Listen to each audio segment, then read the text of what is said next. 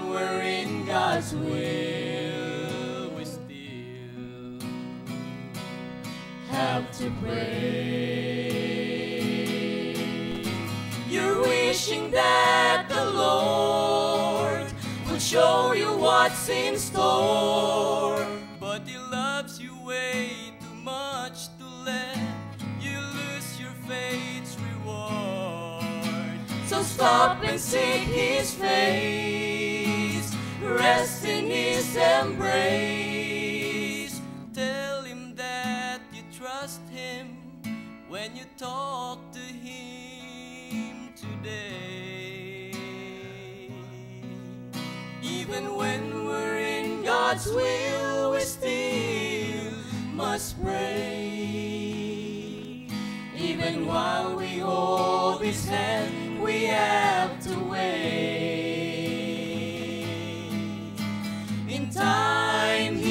show the perfect way. Even when we're in God's will, we still have to pray. Even when we're in God's will, we still have to pray.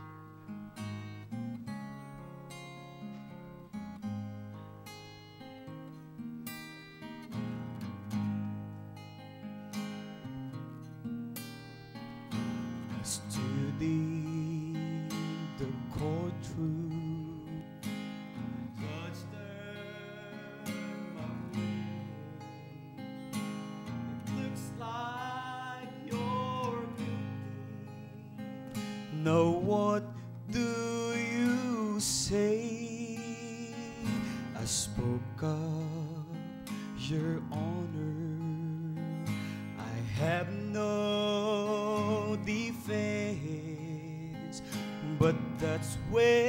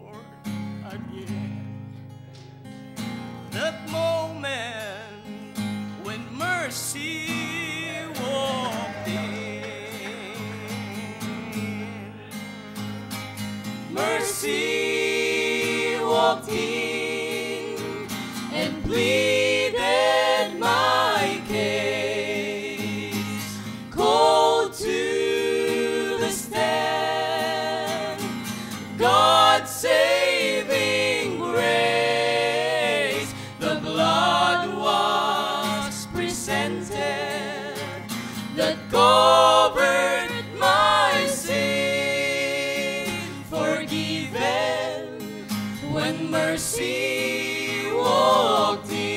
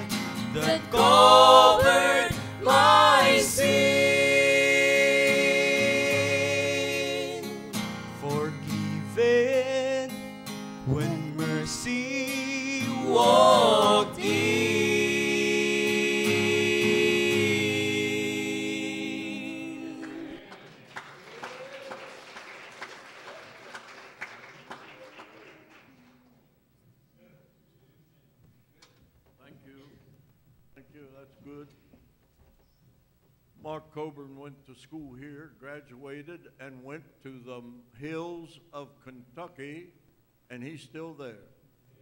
He has ministered there for years, done a great job with camps, dealing with drug addicts, pastoring a church, many things.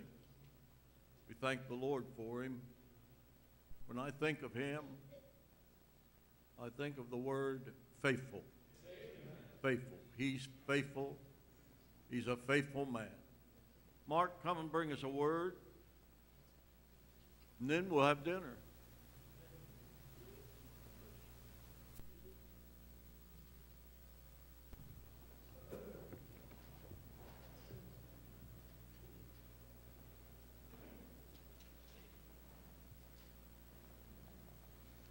Nothing like being the Last preacher before food, huh?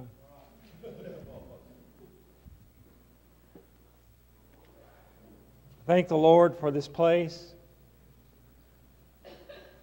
I pray as the time gets closer that nothing happens to keep me from coming here. Glad that the Lord worked out opportunities for other people to fill in for me at different things that we got going on. Appreciate my wife uh, helping out this morning so I could be here and later on this week. Thank the Lord for his blessings on us, and it is hard to believe how fast time flies by. 1987 is when we left here to go to the mountains, and God's been faithful those starting our 31st year. We've been at two different places. We still have contact with the folks at the other church. We were there for 11 years before God moved us to the next county over. And we just started our 20th year there in January. God keeps changing our ministry. And the church is, of course, the main focus.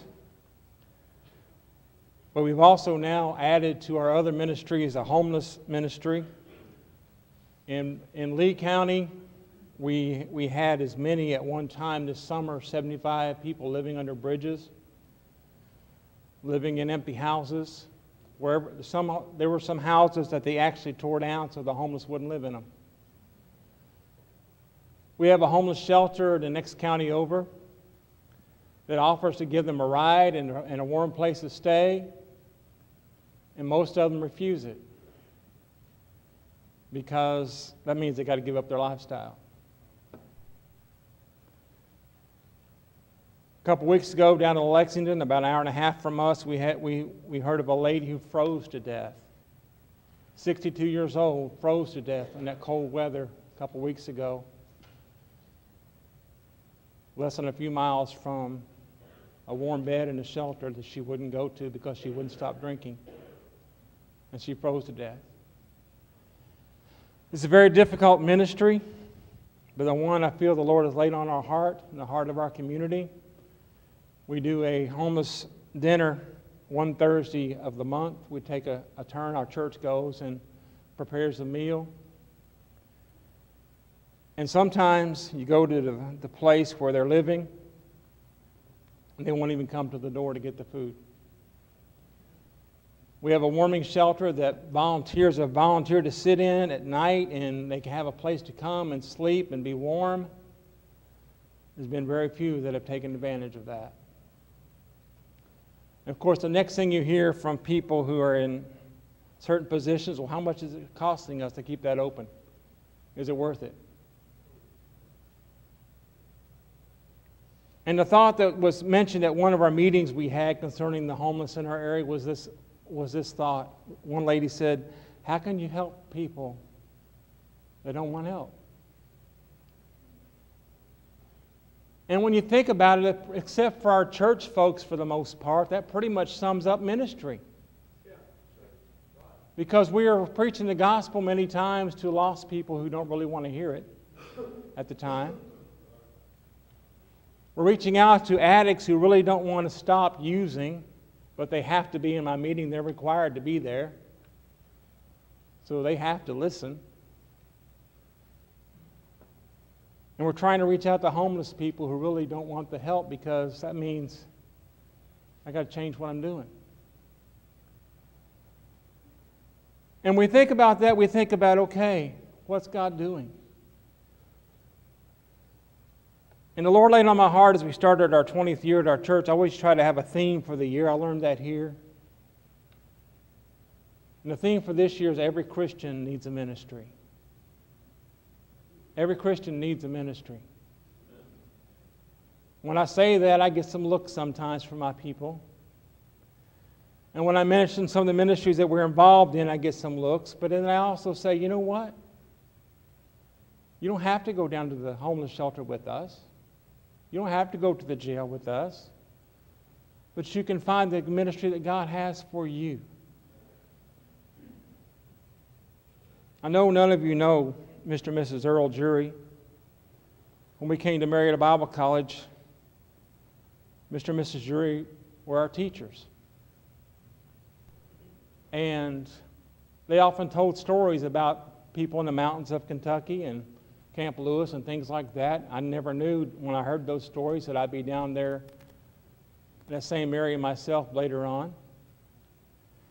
And then Pastor Jury and his wife left here, went to Boston, came back to Breathitt County, which is where we used to be, where they had their ministry many years ago, to live on their daughter's property in a mobile home. And he was a camp director at Camp Lewis, the camp that I work at every summer. And he and his wife would come out at least one day every week of camp and share stories of what God did in their lives while they were at camp. But one thing they, they let us know and reminded us of they got up every morning, they had their breakfast, then they got out their prayer list. They couldn't get around much anymore, he couldn't pastor anymore. But every morning they got out their prayer list and prayed for three hours. I'm so thankful I was on that list. This place was on that list. They pray for this ministry every day. And two weeks ago, I went to Mrs. Drury's funeral. Mr. Drury walks around with a cane. He's 90. I went and put my arms around him and, and talked to him just a minute, and he said, You know what? I'm going to keep praying. I'm going to keep praying. I say that to say this they found a way for God to give them a ministry. What's your ministry? What's God laying on your heart to do? And then we think about sometimes these situations of ministry that God gives us that seem impossible. That's what I want to talk about this morning from Ezekiel 37. If I would title this message, Nothing is Impossible with God. When my oldest daughter was little, she used to tell people, I don't like it when dad gives titles to his messages because that means they're going to be longer if they have a title. You know me, my messages are never very long. Nothing is impossible with God. Ezekiel already knew what it was to minister to a difficult group of people in exile. And as a way of introduction, before we go to 37, go over to 33 just for a minute of Ezekiel.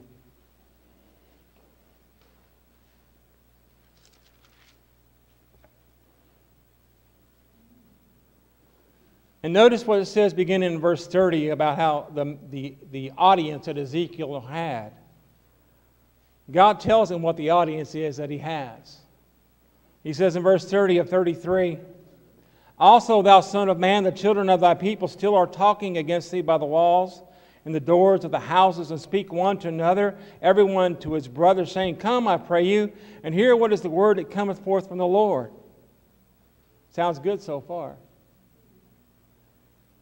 And they come unto thee as the people cometh, and they sit before thee as my people, and they hear thy words, but they will not do them.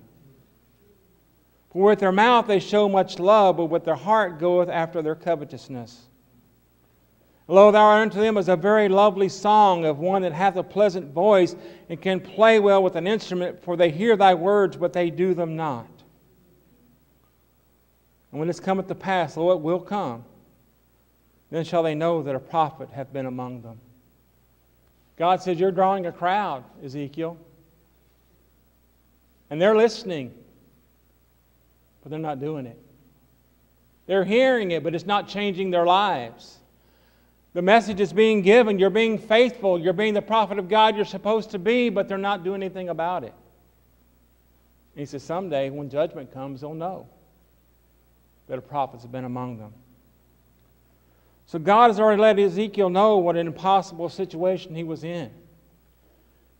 And as, as a pastor, and you pastors that are here this morning understand, when you think of all that Apostle Paul went through the persecutions, the beatings, the imprisonments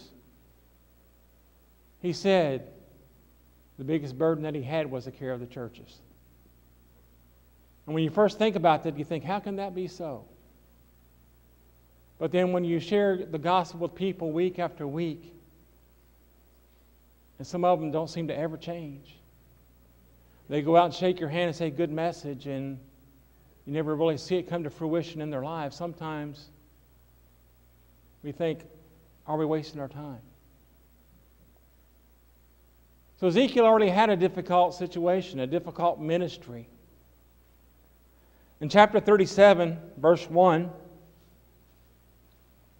it says, The hand of the Lord was upon me and carried me out in the spirit of the Lord and set me down in the midst of a valley which is full of bones. And caused me to pass by them round about, and behold, there were very many in the open valley, and lo, they were very dry. And he said unto me, Son of man, can these bones live? And I answered, O Lord God, thou knowest. Lord, we know you're the God of the impossible. We all face impossible people sometimes and impossible situations of life. But you're still God. You're still on the throne. And you still hear and answer prayer. My name we pray. Amen. We see the first thing we, we see here in this passage is the impossible. We all pray every day. And there are things that we pray for every day. There are situations we pray for every day. But what impossible situation have you seen in your life that drives you to your knees? But sometimes we see people. Maybe we'll witness to them. Maybe we'll show love to them. Maybe we'll to share a meal with them like we do with our homeless folks. Sometimes I pray with them. I Had a young man just the other day. This is the second time he's done this. I do drug testing. That's how I get to know him. and have a ministry among them. He came to testing before I even checked his test. He said, Pray for me. I'm hurting. I'm struggling.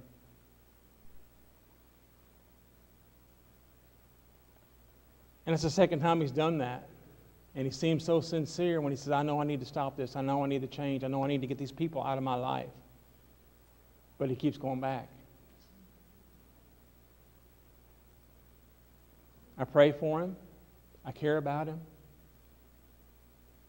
But he needs a change. Sometimes you look at people and think, okay, they're never going to get it. They're never going to get it. There's a young man I ran into him a few years ago. His sister was one of our participants. She did great. She only had one little mess up, and the whole time she was in drug court. And she and her family are together. They're doing great, getting ready to have their first grandchild. They're working. Every time they see us, they're excited to see us. That's not always the case of some of them. Some of them walk the other way.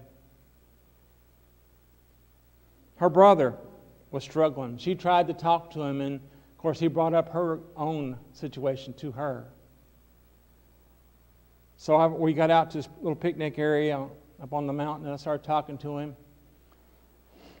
And he didn't have a place to live, didn't have a place to stay. So my daughter said, Dad, it's Make a Difference Monday. I want, I want to put him up in a motel. I said, Okay, it's your money. So we put him up in a motel for one night. Then later on, he said he had a job. So we took him to the next little town up, Berea, not too far from us, about, about an hour or so away. Put him up in a motel for three nights. He got started working. I was thinking, you know, he's it's going to be hard for him. Now he is working in a facility in Branson, Missouri with young boys who have addictions, doing the same thing we did for him. God changed his life. An impossible situation. God changed him. What impossible situation is on your heart this morning? It may be medical, it may be financial, it may be like on my heart, my brother who's not saved, it may be spiritual. Ezekiel was looking out over that army of dead bones lying there. no life in them.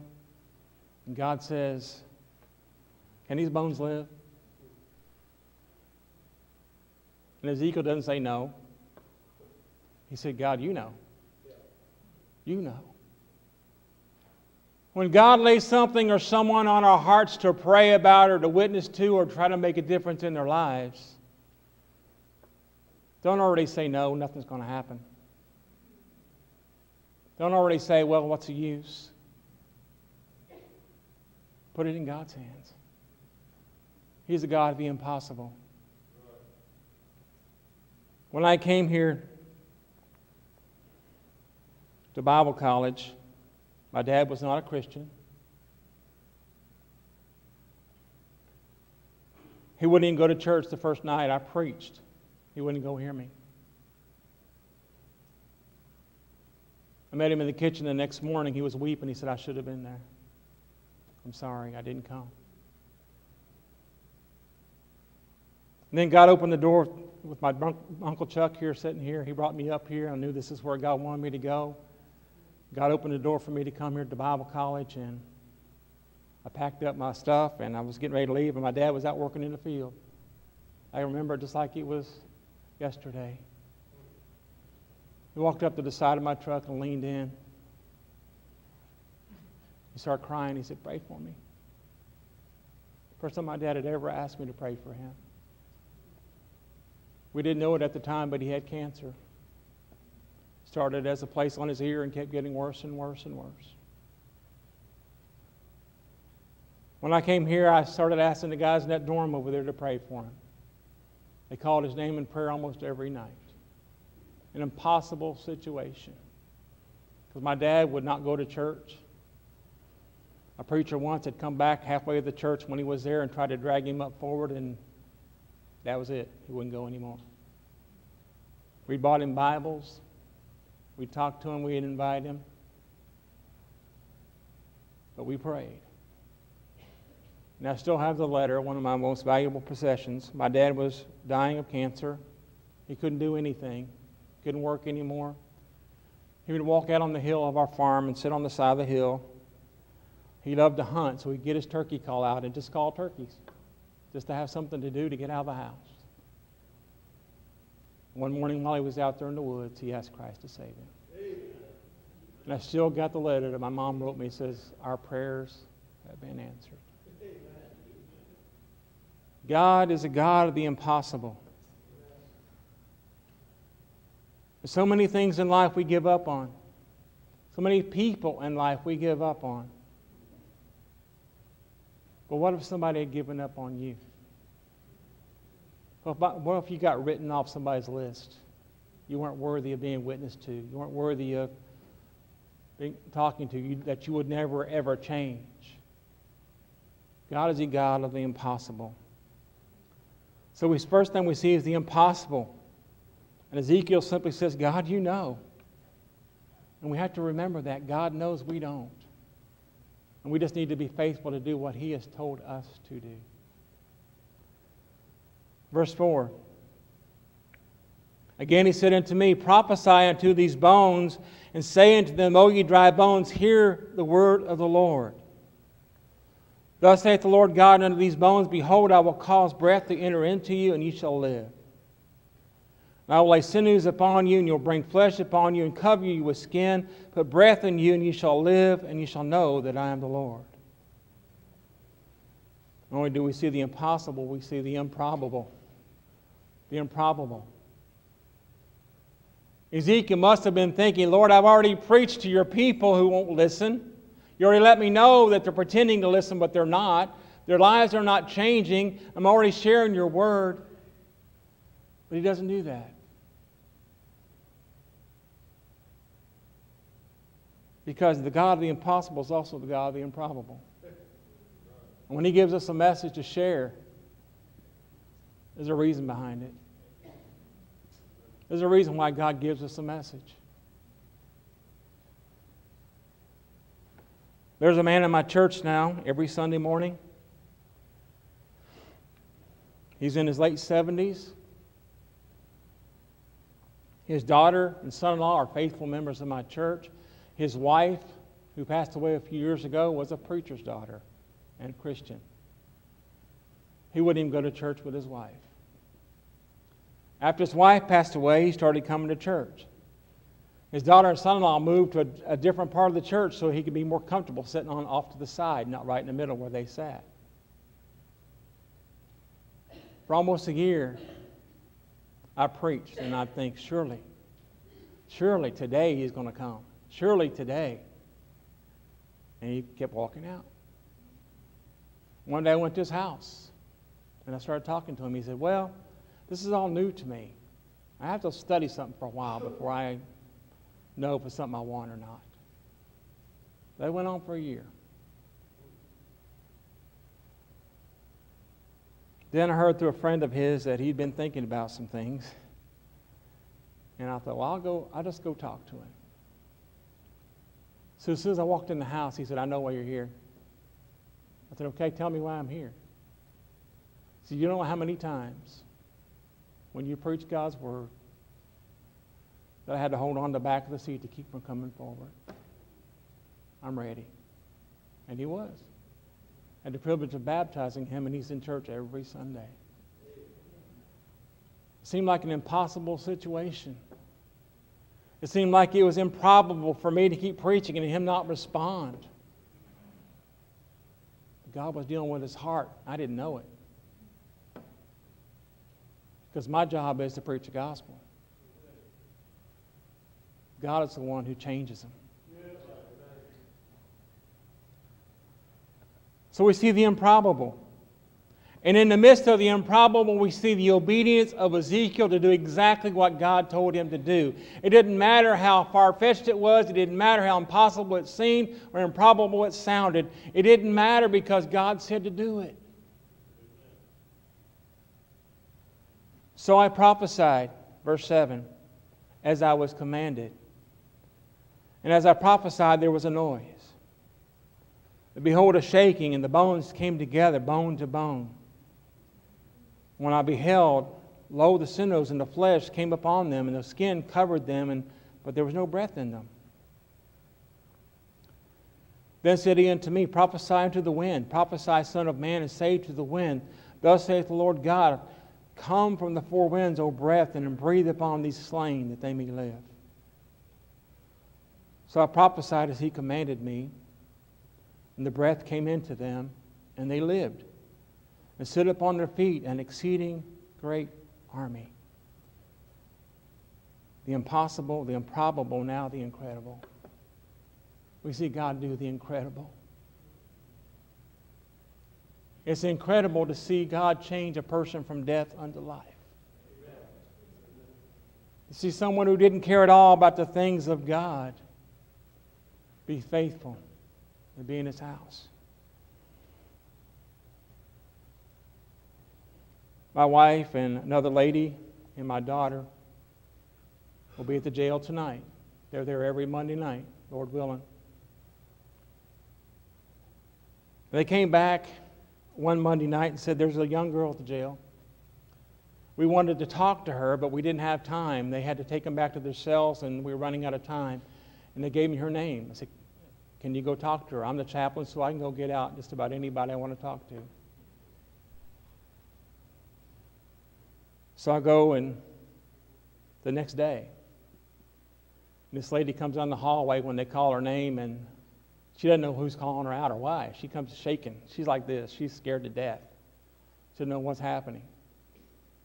And she sees me, comes in sits down. I said, You know, my wife told me you're thinking about getting saved.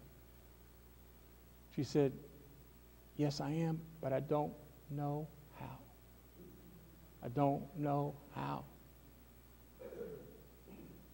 And so we can take care of that right now. I said, you, wherever you feel comfortable, you tell me. Need to understand things better, you tell me. And I went through the plan of salvation with her. And she has Christ to save her. The next Thursday was my turn to go to the jail for my services. I had a Bible for her. I was going to leave it with them. I walk in and I'm signing in like I always do, and I hear them call her name. I said, wait a minute, I got a Bible for her. Well, she, they said, well, she's getting ready to go home. So I had a Bible with her name in it. I was able to hand it to her and give her a hug as she went out the door to go home. That's incredible. God's timing is amazing. There's so many people that cross our path. It's so easy to think they'll never change. We're wasting our time. There's no way we're ever going to make a difference. And what I've seen is this we're not called to be successful, we're called to be faithful.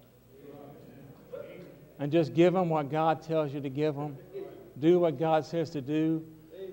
And we may never know the results till we get to heaven.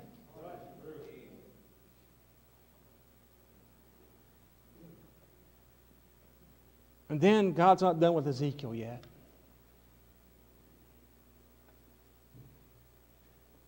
Verse 11 Then he said unto me, Son of man, these bones are the whole house of Israel. Behold, they say, they say, Our bones are dried, and our hope is lost, and we are cut off for our parts. Therefore prophesy, say unto them, Thus saith the Lord God, Behold, O my people, I will open your graves and cause you to come up out of your graves and bring you to the land of Israel. And you shall know that I am the Lord when I have opened your graves, O my people, and brought you up out of your graves. And shall put my spirit in you, and you shall live, and I shall place in you your own land, and shall know that the Lord, I the Lord, have spoken it and performed it, saith the Lord. What God wanted Ezekiel to know was this message was intentional. There was a purpose behind it. There was a reason why he took him out there to those dry bones.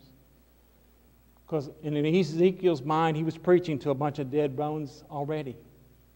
People that didn't want to hear what he had to say. And how quickly is it to get discouraged in a situation like that? How easy is it for us to just say, What's the use?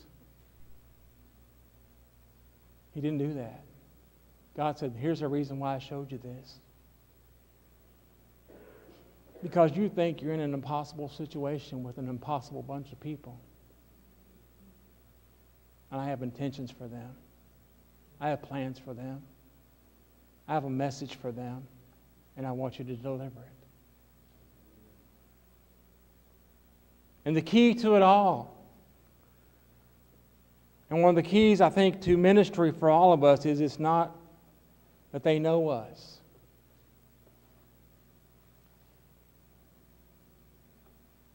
But verse 13 says, And you shall know that I am the Lord. When I've opened your graves and brought you out of your graves. Whenever David went out to fight Goliath, it wasn't so later on that they could sing, David has killed his ten thousands and Saul has killed his thousands. He said to Goliath, I come out to you that all the world may know who the true God is. And when we do what we do and we, we, we're obedient to what God has for us and we take advantage of the opportunities that God has that cross our path, and that's what they are opportunities to minister, opportunities to show them who God is.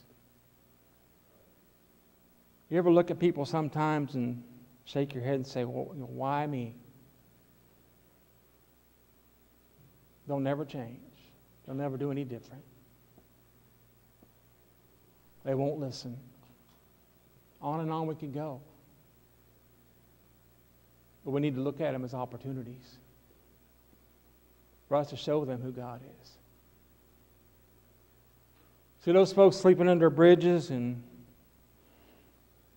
things like that may not think anybody in our community cares. They move around so much you can't hardly find them sometimes because people harass them and they're worried about getting arrested and all kinds of things like that. Sometimes it's hard to find them.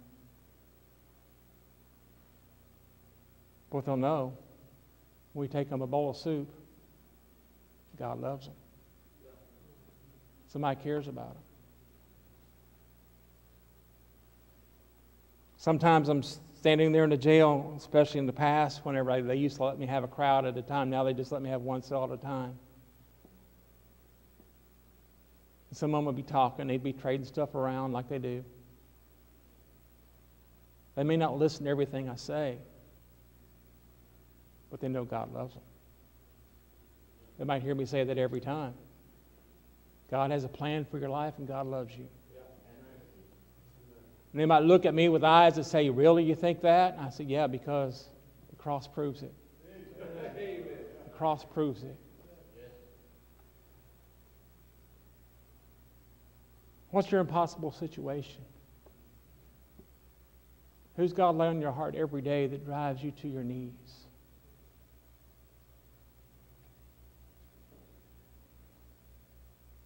What situation are you facing that seems so difficult? You think there's no hope, there's no answer. There's been many times in our ministry where I know God says He'll move mountains. And I'll say, God, this is a big one.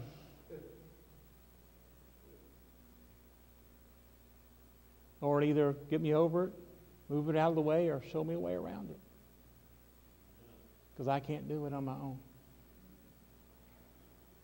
Many times we face we are faced with impossible situations, sometimes impossible people.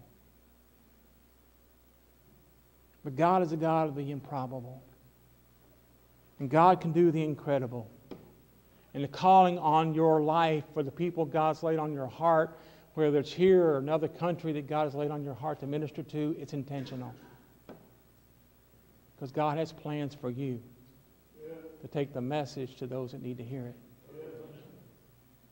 That's why this conference is so very, very important.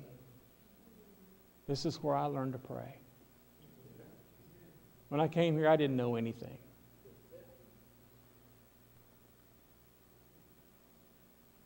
I learned to pray.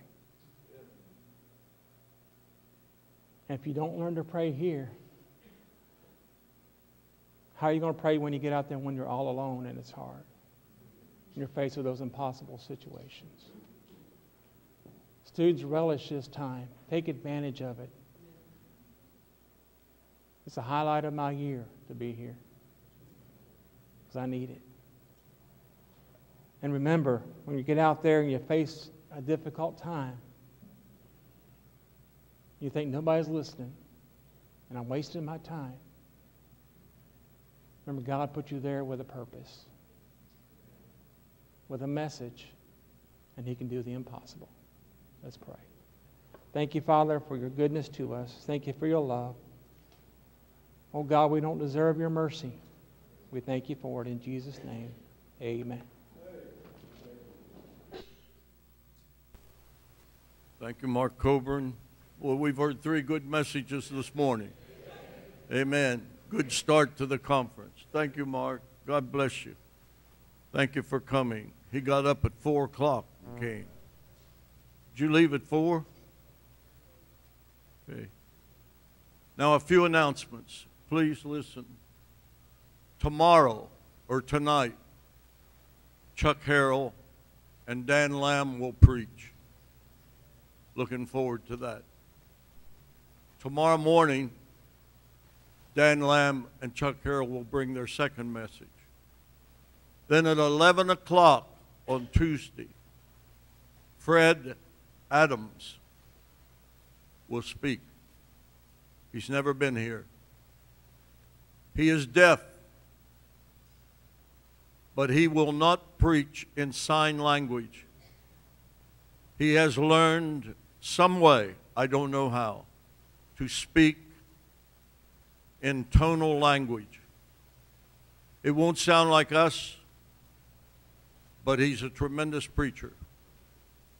He has a goal to start a deaf church, church for deaf people in every state in the Union.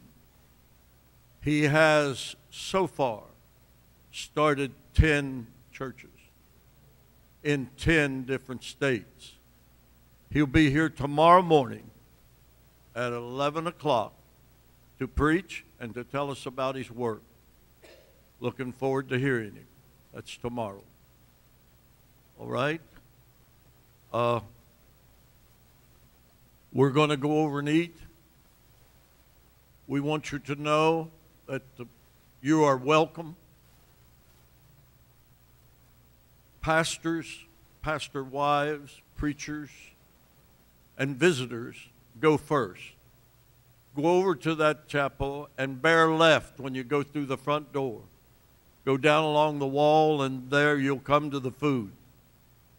The two tables in the distance are usually for preachers, but you can sit wherever you want to.